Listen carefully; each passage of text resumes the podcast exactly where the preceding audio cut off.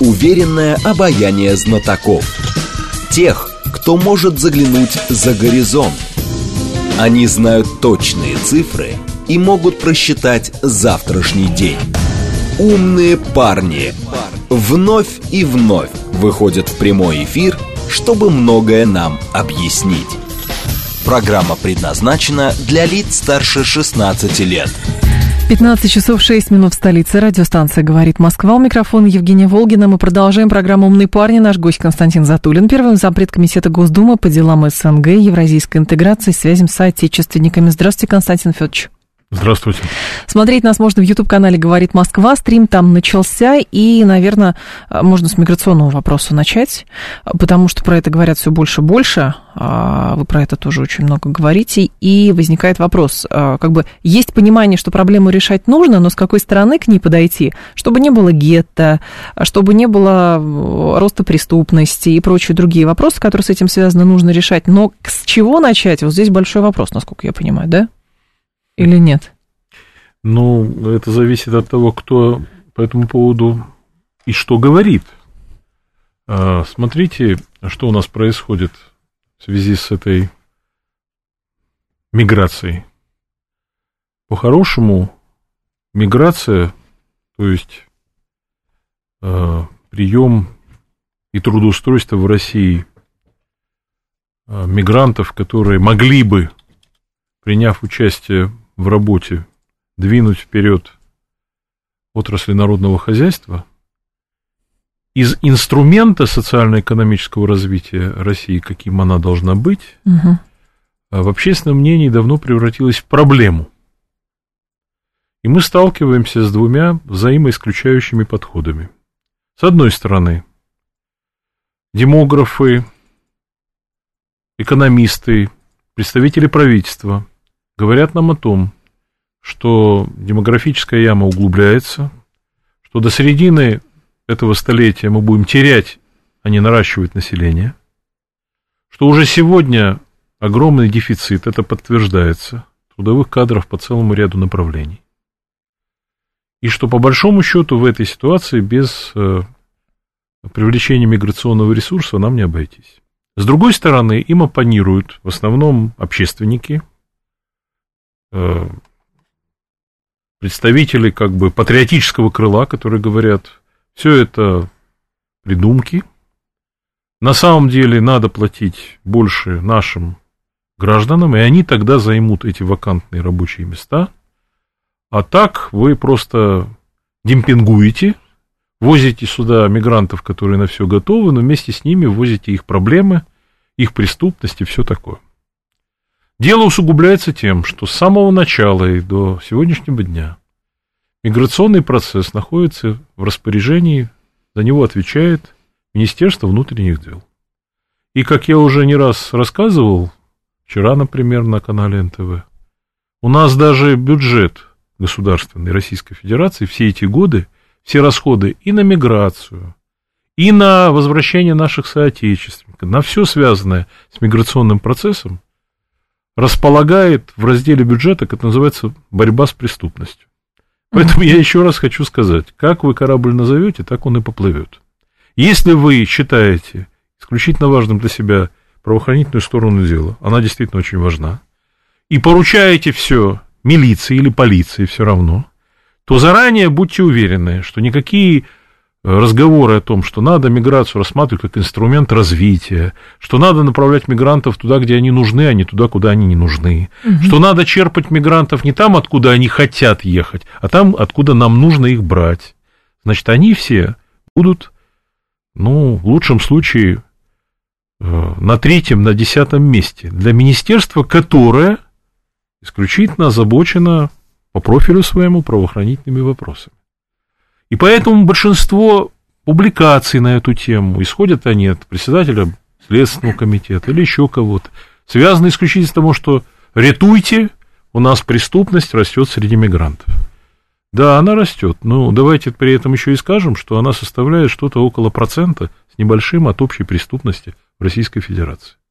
Поэтому одно дело, расскажите, пожалуйста, о том, что происходит у нас вообще в сфере преступности, особенно высоких сферах, где и коррупция, и все остальное. Угу. А другое дело, бесконечно рассказываете о том, э, что произошло на национальной почве в связи с присутствием здесь нас мигрантов.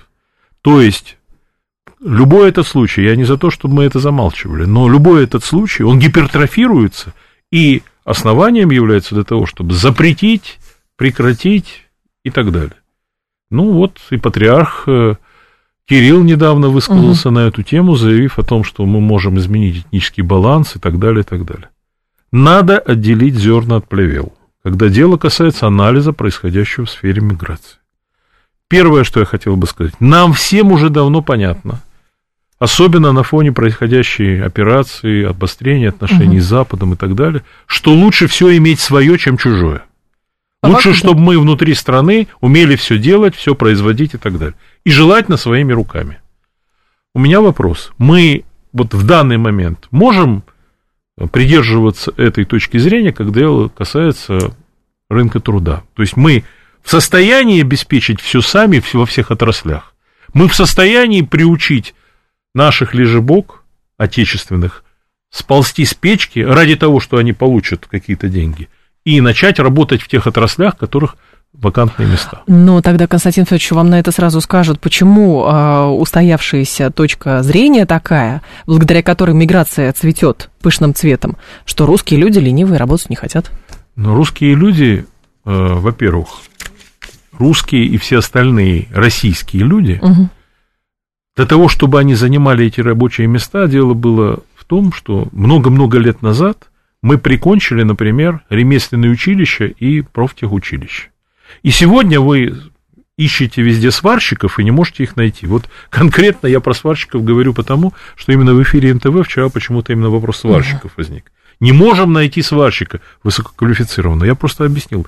Вы понимаете, если вы хотите найти его среди мигрантов, вы его там тоже не найдете. Сварщика надо в своей Своего стране. Сделать, да сделать высококвалифицированным. Ради этого восстановить систему профтехобразования. И денег им еще платить, кстати. И Изменить к нему отношение соблюдать. к обществу, потому что если говорят, а, вон пошел сварщик.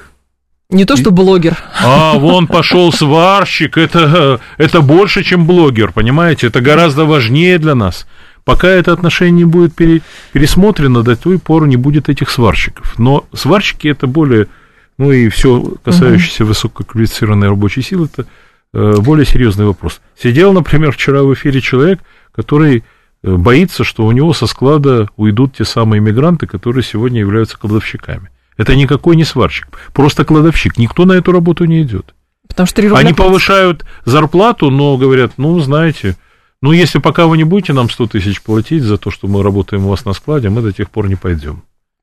Вот э, о чем угу. идет речь. Поэтому давайте объективно смотреть на свои достоинства и недостатки. Мы без мигрантов не обойдемся. Но это совсем не значит, что мы должны все время впадать в эту зависимость. Мы должны двигаться к тому, чтобы, во-первых, заместить эти э, места своими людьми, угу. повысить им там э, роботов найти для того, чтобы они на складе работали и так далее, это в перспективе. Но это сразу не придет. Нам нужно найти в среде мигрантов тех, которые для нас приемлемы, и отказываться от тех, которые от нас не прием. Поэтому я говорю все время, да, репатриация соотечественников наших, это, конечно, не просто вопрос труд, э, набора трудовой рабочей силы, это более важный, это символический вопрос, возвращение на родину, право жить на родине для соотечественников. Но одновременно это косвенный вопрос трудовых ресурсов, они же будут работать, эти люди.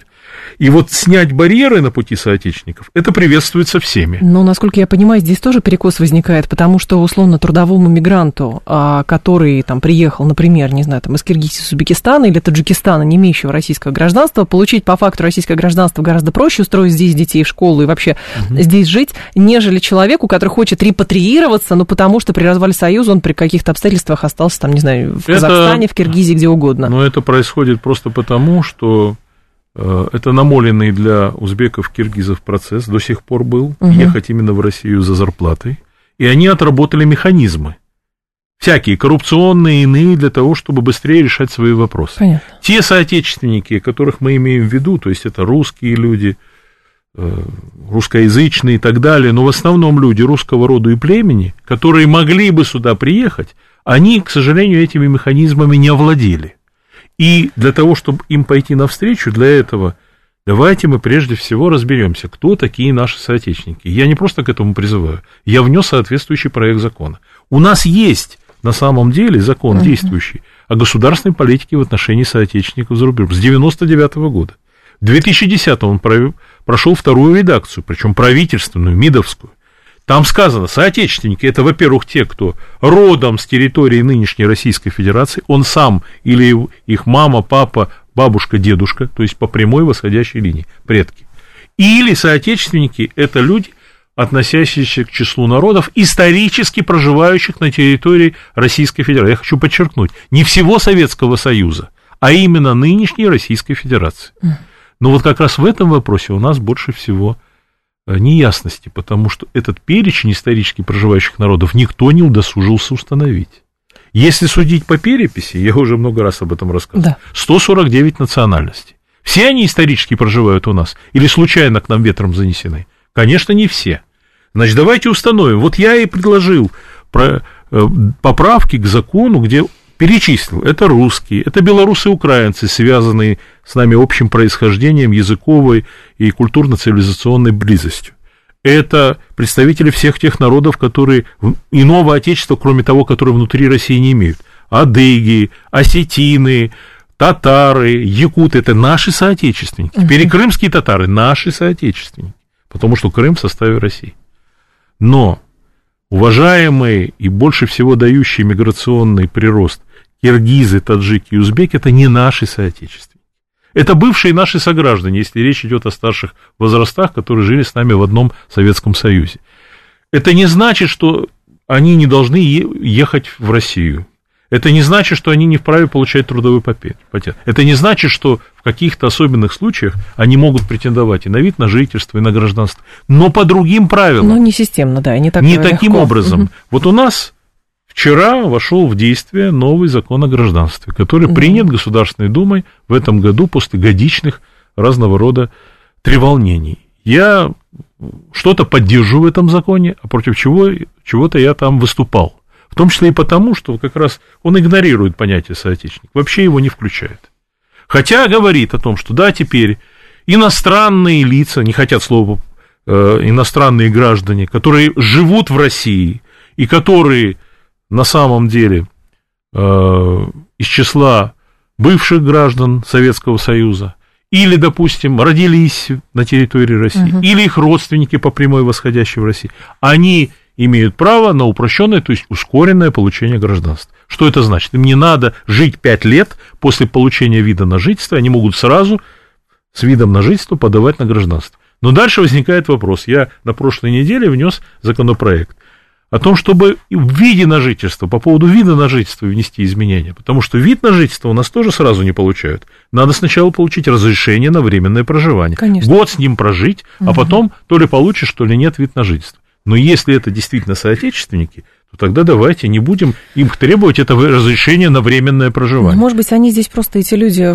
как бы не нужны, потому что, ну, мигранты нужны, не знаю, строительному комплексу, экономическому комплексу в целом, поэтому им стараются где-то облегчить, где-то закрывать глаза. Соотечественники, ну, вот что ты. Ну, вот разбросала тебя судьба, ну, вот, да, попытайся ну, что-то я сделать я теперь. Я могу догадаться, что на самом деле работать с мигрантами, которые на все согласны, гораздо проще, чем с соотечественниками, которые думают, что едут на родину и ждут от родины, что она их примет. Об этом и речь. Вот это, безусловно, надо исправлять. И я требую, чтобы это было исправлено. И более того, я знаю, что президент придерживается такой же точки угу. зрения. Бюрократические препоны изъять. Но дальше, как только мы начинаем обсуждать конкретные законопроекты, решения и так далее, все начинает тормозиться. Вот 29 мая на сайте президента появился проект указа о дополнении в государственную программу содействия добровольному переселению соотечественников. Да. Там, наконец-то, мы узаконим в этом указе, если он будет принят, термин репатриация, возвращение на родину. Значит, я написал два года назад закон о репатриации, законопроект, он лежит без движения, потому что в том же 21 году, в декабре, правительственный отзыв, нам это не нужно, у нас это, нам это ни к чему и так далее. Ну, я смысл передаю. Угу. Теперь, получается, на уровне администрации президента признано, что репатриация и термин, и понятия нам нужны. Предлагаются меры, я их поддерживаю, сразу поддержал. Но этот указ висит на сайте президента, до 12 июня надо было поправки внести, я внес поправки. До сих пор этот указ не двигается. Ну, это саботаж потому, какой-то или что? Потому как что, как мне говорят в администрации президента, а он его никто не внес. Он так как висел, так и висит.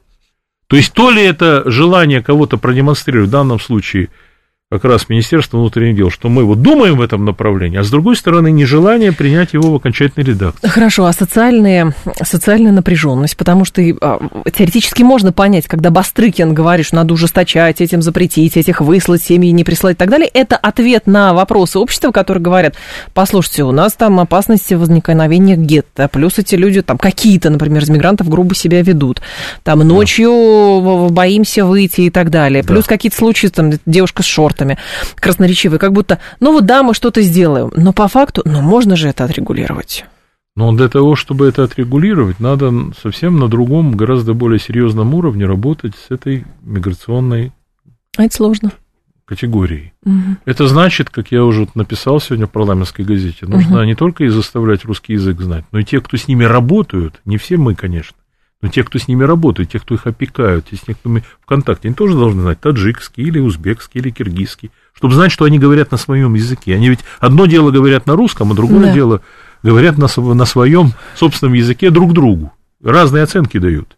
Я не хочу, чтобы сейчас происходит то, что люди, возвращающиеся из России, мигранты или гастарбайтеры, они становятся у себя в странах как раз русофобами, которые в результате такого приема распространяют к России очень плохое мнение, потому что мы так их здесь э, эксплуатируем, с одной стороны, так к ним относимся, и это взаимный процесс, который ну, просто набирает силу с обеих сторон. Это надо прервать. Нужен прерыватель. Угу. Я считаю, что до тех пор, пока все не будет поставлено э, с э, головы на ноги, до тех пор это будет продолжаться. Именно поэтому я предложил и обратился к президенту на этот счет предложил рассмотреть возможность создания Министерства по делам миграции, потому что я понимаю сейчас э, в вашем эфире или, допустим, э, на сайте сразу появятся угу. люди, говорят, а, опять очередное ведомство, нам опять сажают на шею, там, бюрократов и так далее. Понимаете, если у нас вся, все государство выстроено по ведомственно-бюрократическому принципу, по-другому не может быть в государствах, не только да. нашем, то тогда, если вы не имеете ответственных вообще за процесс, которые его понимают, в этом случае вы все время будете напарываться на одни и те же вопросы. Ну, не может, вот я уже сказал, при всем уважении, они делают, что могут. Я не беру сейчас, не хочу там злоупотреблять темам, что там коррупция процветает, еще что-то. Это обычно пишут всегда, и для этого есть основания. Но все равно, даже если бы они были семипедии во лбу, это не их функция знать, Каков климат э, в Узбекистане, Таджикистане и Киргизии по поводу русского языка и русского человека? Да. России как таковой. Это должно знать Министерство иностранных дел, но оно к проблеме миграции относится постольку поскольку. Значит, э, они не должны знать вообще, где надо мигрантов принимать, в Калужской области или на Дальнем Востоке. Это дело экономических специалистов. Ну разве у нас Министерство внутренних дел в состоянии в своем составе все эти проблемы решить? Нет, конечно. Нужно опять же, никто и никогда не может исключить правоохранительные органы из работы с миграцией. Они обязаны этим заниматься, тем более в военное время. Но сделать так, чтобы они, только они этим занимались, будем все время читать одно и то же. Борьба с преступностью среди мигрантов. Вопрос сейчас связанный тоже с э, миграцией, но он, если на него посмотреть через призму сейчас палестино-израильского конфликта, потому что во многих э, частях света фиксируются выступления э, мусульман, которые там значит, э, выступают против политики Израиля и так далее, в Российской Федерации, в общем-то, можно сказать, все спокойно. И у нас там вот этих беспокойных движений нет. Но, насколько я понимаю, для страны вызов, когда поднимается мусульманский мир в борьбе там, за справедливость и так далее, как бы где ни полыхнуло. Вот про Россию можно сказать, все спокойно, все стабильно, как вы думаете? Ну, для а? того, чтобы в России все было спокойно, для этого надо быть э, внимательным ко всему, угу. в том числе к разного рода симптомам. Что касается арабо-израильского конфликта, то Россия заняла официальную позицию, которую Израиль считает недружественной, а израильские блогеры, мы блогеров вспоминали, так вообще э, да, грозят да. России, что отомстят за ее позицию, хотя Россия никакого участия в Хамас не принимает и никакого отношения Хамас не имеет. Но Россия занимает позицию, что этим надо было заниматься. Надо было заниматься, как было предписано, в том числе Организацией Объединенных Наций, созданием палестинского государства. Не надо было э, самим себя, как это американцы делали, развлекать переносом посольства в Иерусалим, отказом от таким образом исполнения резолюции ООН. Все это время они, считая, что с уходом Советского Союза они банкуют на Ближнем Востоке, просто угу. э, потеряли время для того, чтобы решать справедливым образом вот этот палестинский вопрос. В результате произошло то, что произошло, то, о чем сказал Гутериш, который тут же стал невъездным в Израиль, да? что на самом деле атака Хамас, как к ней не относись, а относиться к ней надо как к терроризму, конечно. Мы это поддерживать не можем. Она имеет э, как бы подоплеку, связанную с тем, что все это время все эти вопросы просто были загнаны, загнаны в угол. Так же, как были загнаны в угол вопросы, скажем, атак на Донецк, на Луганск, а потом угу. возникает то, что возникает. И вот э, начинается соответствующая реакция. Сегодня ведь э, то, что происходит, означает только одно. Наземная операция всеми откладывается по одной простой причине. Потому что американцы боятся, что если Израиль, часть Соединенных Штатов, начнет эту наземную операцию, последствия будут не только для Израиля, но и для Соединенных Штатов. То, что они в состоянии справиться с Хамас, с Газой, разбомбить, сравнять с даже нет сомнений. Но после того, как они это сделают, весь этот арабский угу. мир всколыхнется. Он уже всколыхнулся. И даже лояльные к Америке, близкие им там руководители монархий Ближнего Востока вынуждены будут плыть по течению, потому что их просто будет вопрос о том, быть им или не быть в результате этой реакции. Потому что это все в телевизоре, это все в интернете. Вот в чем проблема на самом деле. А Израиль идет в тупик, потому что он реагирует на Хамас в духе мести. Мы им отомстим. Таким образом, Израиль просто ставит себя на одну доску с непризнанной миром организацией. Это, кстати, урок для нас, потому что мы соответствующим образом тоже должны себя вести в ходе специальной военной операции. Вот Украина действует порой как Хамас. А мы должны выдерживать свой тон. Мы должны понимать, что все равно придется с ними жить рядом или даже внутри. И надо соответствующим образом к этим людям относиться, к гражданам Украины, к украинцам и вообще. Мы это должны понимать. Мы не имеем права на месть. Хотя у кого-то, может быть, есть основания, руки чешутся и так далее. Не имеем права. А Израиль дает себя увлечь этой темой. Но, с вашей точки зрения, позиция России все-таки добавляет очков еще в именно Москве Российской Федерации в мусульманском мире? Ну, конечно, безусловно, она оценивается. Ну уж угу. если это, вряд ли мы можем радоваться по этому поводу, учитывая э, репутацию Хамас. Но Хамас да. там поблагодарила Россию и Китай только что. Да. Исмаил Хани вчера сказал, что мы благодарны за такую позицию и так далее. Это так. А, слушатель говорит, а, так, сейчас, секунду, найду это сообщение. А, по поводу а, мигрантов, с вашей точки зрения, вот, с вашей точки зрения, в связи с палестино-израильским конфликтом, нужно ли усиливать сейчас работу, например, с имамами, чтобы, не дай бог, не было никакого радикализма в мечетях? Ну, я считаю, что не в связи с арабо-израильским конфликтом, а в принципе на постоянной основе надо угу. э, все время держать руку на пульсе. И с имамами, и с верующими, и вообще с мусульманскими автономиями. И вообще в национальном вопросе не может быть каких-то каникул, когда дело касается того, как работать с людьми другой крови, другой веры, другого языка. Константин Затулин с нами, первый зампред комитета Госдумы по делам Содружества независимых государств Евразийской интеграции и связям с соотечественниками. Сейчас будет у нас информационный выпуск, потом а, вернемся, еще тема для обсуждения подготовлена. Уверенное обаяние знатоков. Тех, кто может заглянуть за горизонт. Они знают точные цифры и могут просчитать завтрашний день. «Умные парни». 15.37 в столице. Радиостанция «Говорит Москва», 94.8. Микрофон Евгения Волгина. Продолжаем. Константин Затулин с нами, первый зампред Комитета Госдумы по делам Содружества независимых государств, евразийской интеграции и связям с соотечественниками. YouTube-канал «Говорит Москва». Стрим там тоже продолжается, поэтому, пожалуйста, подключайтесь.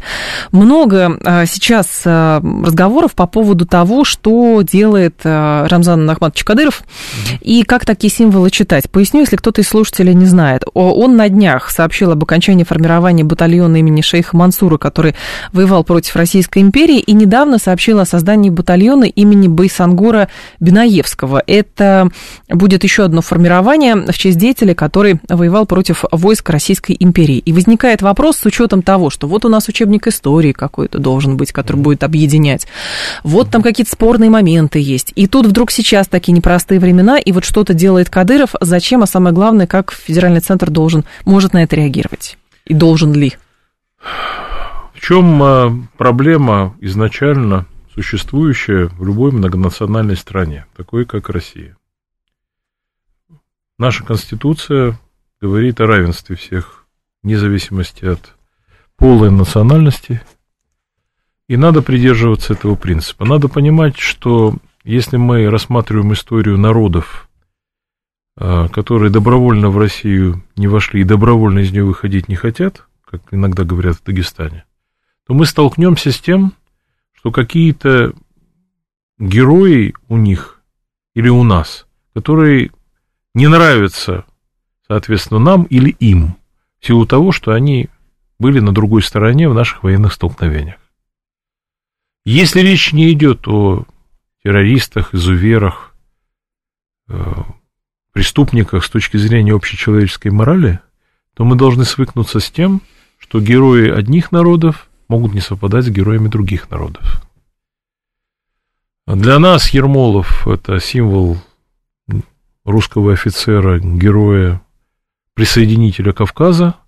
Для а, скажем, адыгов, черкесов, да и для чеченцев.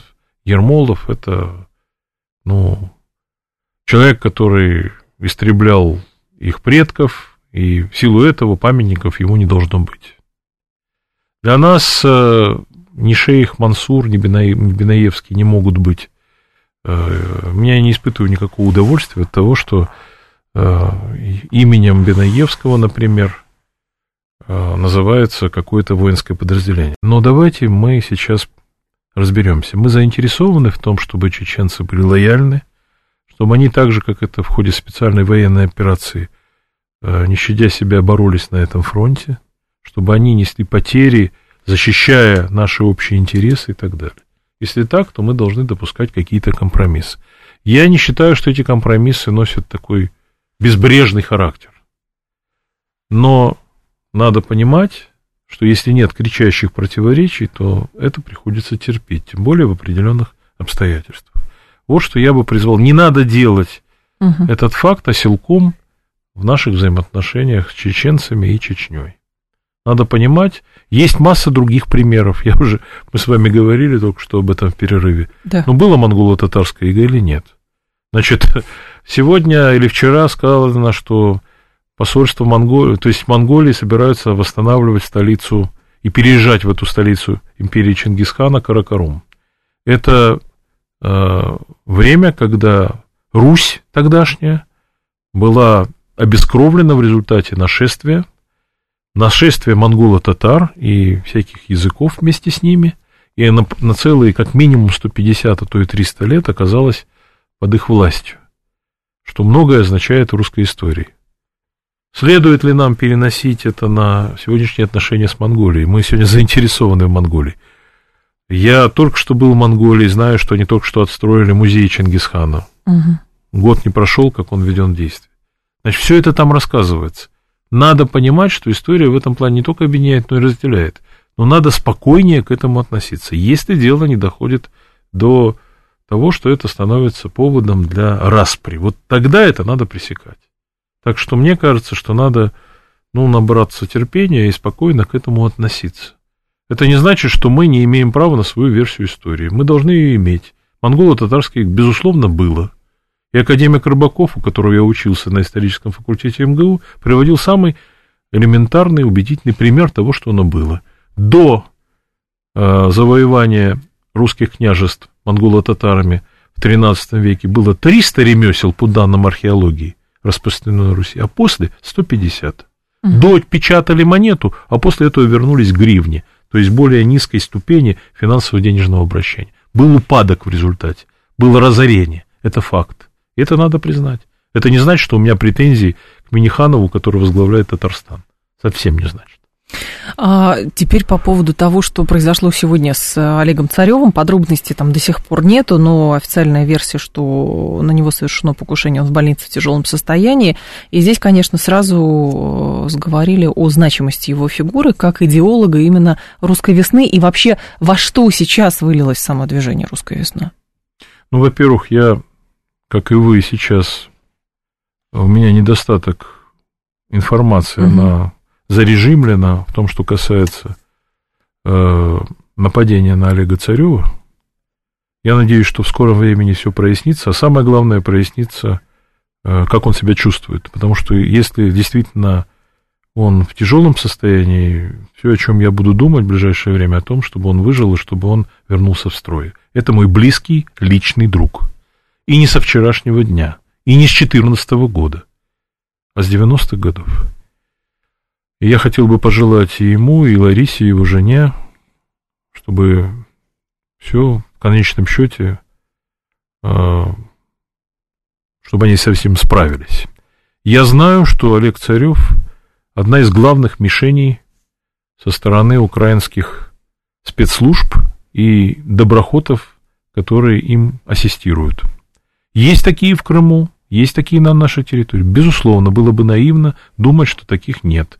Периодически мы читаем о том, что ФСБ задержало одного диверсанта, другого и так далее, и так далее. Поэтому надо быть в этом отношении. Я за то, чтобы наши правоохранительные органы реально оценивали не должность человека, а его действительно удельный вес в этой конфронтации в сегодняшних военных условиях. Я считаю, что жизнь Олега Царева ценнее, чем жизнь десяток, десятков разных медведчуков, которых, конечно же, охраняют, и у которых на это есть средства. Вот на это хотел обратить внимание. А во всем остальном желаю, если Олег Царев действительно пострадал, ему скорейшего восстановления, а то, что ведется эта террористическая борьба против России, это точно. И еще одну хочу сказать вещь. И в связи с Царевым, и с предыдущими покушениями на Прилепина, на Дугину и на всех остальных. Значит, на Украине должны понять те, кто это организует, что они тоже прикасаемы. Это не терроризм с нашей стороны, это возмездие. И мы обязаны на это обращать внимание. Пока они э, будут думать, что они в домике, и они от всего гарантированы, от всего застрахованы, потому что мы такие добрые, и, ну, до тех пор, я думаю, это будет продолжаться. Поэтому это в том числе необходимость демонстративного возмездия, кары э, тем, кто виновен. Не детям и женам их, а именно тем, кто в этом виноват том, кто за это несет ответственность. Есть еще одна тема очень любопытная по поводу того, что произошло с трубопроводом Балтик Коннектор да. в Балтийском море. И Эстония, там совершенно странная история, то есть разные версии, трубопровод небольшой совсем, если вдруг кто из слушателей не знает, и вот то это китайский якорь, то это какая-то российская диверсия, в общем, непонятно что. Но Эстония, выгнав туда на расследование и на охрану все свое ВМС численностью 300 человек, 300 человек, это буквально так,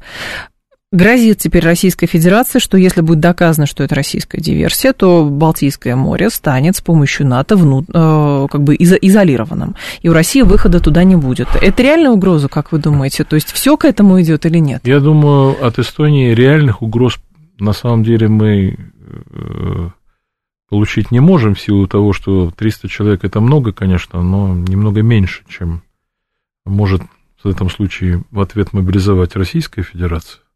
И все амбиции Эстонии, как и Латвии, как и Литвы, заключаются в том, что за ними парень с дубиной, который за них вступится.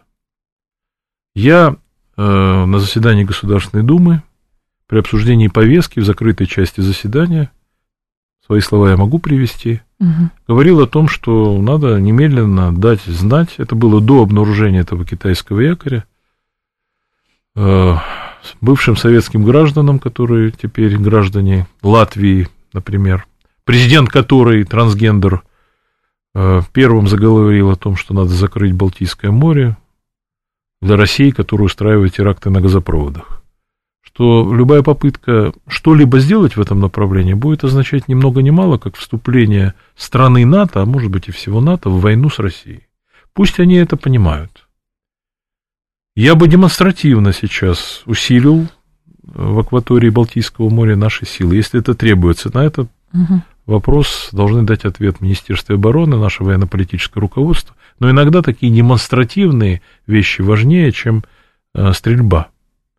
Когда шла война между э, Великобританией, Британской империей и США за независимость США, тогда Екатерина II э, постановила организовать Лигу вооруженного нейтралитета. То есть всякие попытки Британской империи пресечь судоходство в направлении там, своих провинций, восставших Соединенных Штатов, они были отвергнуты Россией, так же, как позже Россия поддержала в гражданской войне севера, а не юг. Потому что мы считаем, у нас есть право на это. Право плавать по морям. И по Балтийскому морю тоже. Если кто-то попытается заколотить то окно, которое, как мы знаем, прорубил Петр на Балтику, то мы будем реагировать самым жестким образом. И мы в этом кровно заинтересованы. У нас не только Петербург на Балтийском море, у нас и Калининград на Балтийском море, который они уже начали переименовывать в своих топографических картах. Они могут этим баловаться сколько хотят, но не переходите грань. Иначе все те апокалиптические сценарии, которые вы годами э, распиаривали для того, чтобы доить Европейский Союз, НАТО на предмет того, что вы нам помогите, мы тут на переднем крае, завтра Россия отмобилизовалась, собирается захватить Ригу, Таллин и так далее. Мы ничего подобного не собирались сделать. Но если они так настаивают, ну, тогда, как говорят, если не хочешь протягивать руки, протянешь ноги, старый дуралей. То же самое здесь будет происходить. Я хочу заранее об этом предупредить еще раз. Мне кажется, это сделало уже Министерство иностранных дел. Я думаю, что и нам надо было бы это сделать, но, может быть, еще не вечер. Тем более, что вся эта история закончилась фейком. Выяснилось, что никакой, никакая Россия никакой газопровод не демонтировала. Что на самом деле речь идет, видимо, о аварии, связанной угу. там с китайским кораблем, который Якорем зацепил своим якорем. Но ирония и лицемерие всей этой истории вдвойне выше, потому что мы все знаем о судьбе расследования по Северному потоку. И что-то я не слышал как и мы все вместе, от кого-либо, например, от Германии, что она требует теперь закрыть э, акваторию Балтийского моря для украинских кораблей, для американских и других подозреваемых в подрыве северных потоков. А тут, пожалуйста, не успели, значит, что-то произойти, как, значит, Россия, конечно, рука Москвы. Если в кране нет воды, значит, выпили русские, да, новый вариант. Но с вашей точки зрения, все-таки а, балтийские государства пытаются таким образом свой политический вес увеличивать, или действительно много идет к тому, что нужен какой-то повод, чтобы. Балтийские государства, безусловно, за протяжении этих десятилетий после распада Советского Союза усвоили абсолютно, что им их русофобия всегда оплачивается. И если бы эту русофобию они демонстрировали, то тогда, ну, может быть, меньше было бы э, к ним внимания со стороны союзников по НАТО и Европейскому Союзу. Мы-то полагали, ну, я не полагал, но те, кто в 90-е угу. годы рулил нашей внешней политикой, думали, что их вступление в Европейский Союз, в НАТО, оно сейчас НАТО и Европейский устыдит их по поводу, там, Латвию, Эстонию, по поводу сегрегации партеида русского населения. Как же так это в цивилизованной Европе? Да. Ничего подобного. Вот на этом самом Европейском суде присяжных оказалось, что все присяжные заранее ангажированы. Они готовы все, что угодно спустить Латвии и Эстонии, в том числе и угу. дискриминацию, недопустимую в Европе по отношению к кому бы то ни было, кроме русских. Э, лишь бы это был передовой отряд в борьбе с амбициями России. Вот они, ах, ай моська знать она сильня, рослает на слона, они это продолжают. Это у них устойчивая тенденция внешнеполитическая, всякая иная. Поэтому все, что они говорят, нужно, конечно, всегда как минимум разменивать, разделить на много, на много частей. А что касается Финляндии, только что вот мы денонсировали соглашение о сотрудничестве. У нас в Госдуме не раз уже и при обсуждении моего предложения это поднимался вопрос, говорят о необходимости денонсировать соглашение по Сайменскому каналу, который арендован Финляндией на нашей территории ради того, чтобы осуществлять товарооборот. Если Финляндия перестала быть той Финляндией Кекканена, на которой мы привыкли, угу. вот, то в этом случае, наверное, надо пересматривать не только соглашение о приграничном сотрудничестве, но в том числе и вот подобные акты прежнего времени, которые вот сегодня потеряют свою актуальность. Как вы с нами, так и мы с вами. Пашинян встретился в Тбилиси с премьером Азербайджана. Пишут, что переговоры много часов шли, но вопрос исчерпан? Да нет, конечно, ну как он нет? может быть исчерпан? Вот от того, что Махмуд Аббас встретился с Блинкиным. Вопрос на арабо-израильского конфликта исчерпан? Нет, только раскручивается с новой силой. Поэтому то, что касается Азербайджана и Армении, конечно, вопрос не исчерпан, потому что не все амбиции Азербайджана удовлетворены. Не все свершилось в регионе. Армения и Азербайджан, нынешнее правительство Армении и правительство Азербайджана в две руки фактически сходятся в одном. Они выдалкивают Россию из региона – в результате всех событий, связанных с Нагорным Карабахом, итогами Карабахской войны и так далее. И, а Пашинян в данном случае переформатирует сознание армянского народа на поиск союзников на Западе и порождение ненависти к России. Если почитать какой-нибудь кощунственный телеграм-канал Баграмян-26, который назван так, Баграмян-26, именно потому, что улица Баграмяна – маршала Советского Союза находится в Ереване, и на этой именно улице находится резиденция президента, правительство, угу. парламент Армении. Они там находятся. Но Баграмян-26 – это русофобский канал, который сеет ненависть в России вовсю. Что касается встречи, о которой вы говорите, это одна да. из встреч. Вопрос заключается в том, будет ли это закончено в форме договора между Азербайджаном и Арменией. Есть разные прогнозы, что его заключат до конца года, что его не заключат до конца года. Я, например, э, как и другие, обратил внимание на заявления турецких источников, которые говорят, что Турция свои условия нормализации с Арменией выставляет, среди которых Зангизурский коридор и дефикс Азербайджана и Армении через территорию Армении, отказ от любого географического наименования Арцаха, то есть Нагорного Карабаха, и, наконец, отказ от политики осуждения геноцида армян.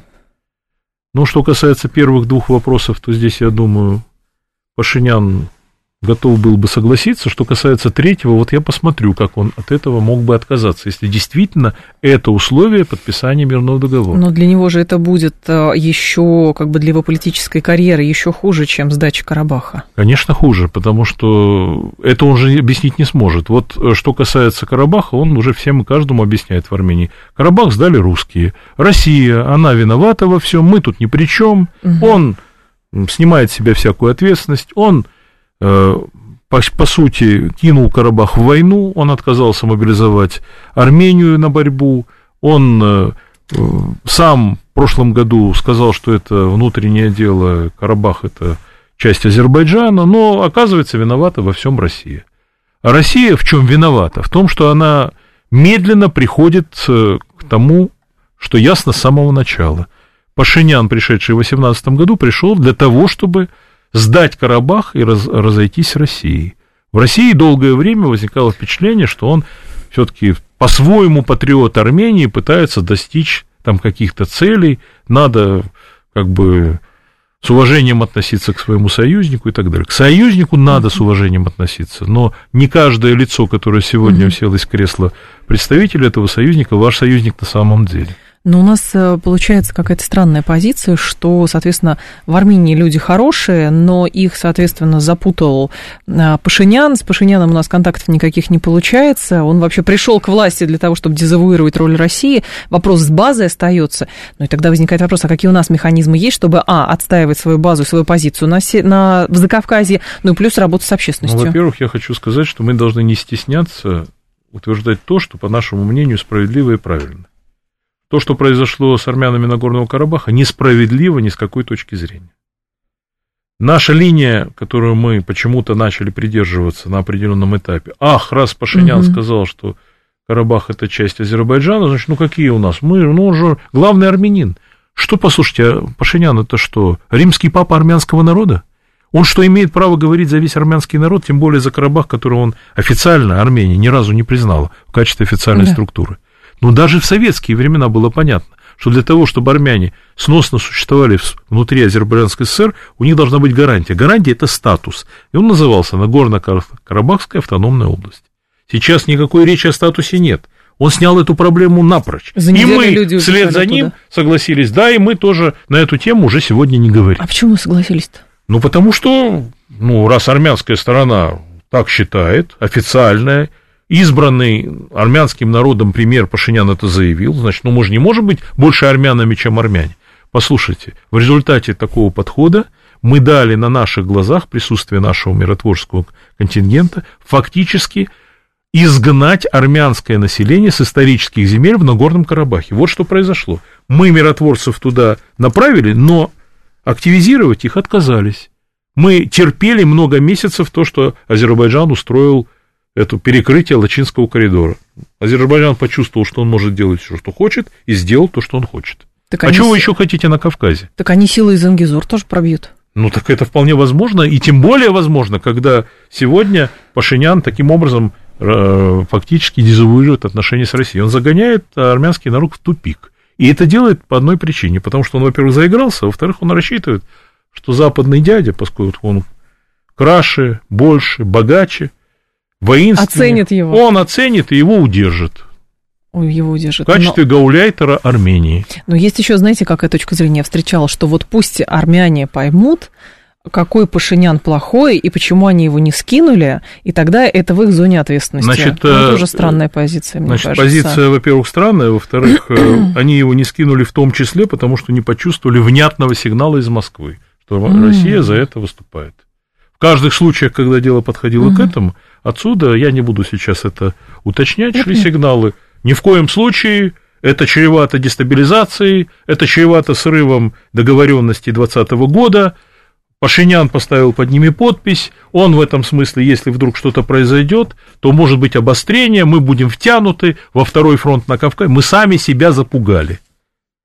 И ушли от правды ситуации. Вот уходя от того, чтобы называть вещи своими именами, мы впадаем в ересь. Когда, извините, официальное лицо в России говорит, вы знаете, да, армяне уходят из Нагорного Карабаха, мы вообще-то это не приветствуем, ну не надо искать виноватых, тут нет виноватых. Как же это нет виноватых? Нет Карабаха, нет проблемы. Как же нет виноватых? В начале 20 века были виноваты, называется геноцид армянского народа. А вот в начале 21-го нет виноватых. И кто это говорит? Пресс-секретарь Российской Федерации. Кон- Пресс-секретарь президента Российской Константин Затулин был с нами, первый зампред Комитета Госдумы по делам СНГ, Евразийской интеграции и связям с соотечественниками. Константин Федорович, спасибо, ждем снова. Далее у нас э, новости, потом Юрий Буткин. До понедельника с вами прощаюсь. Всем хороших выходных.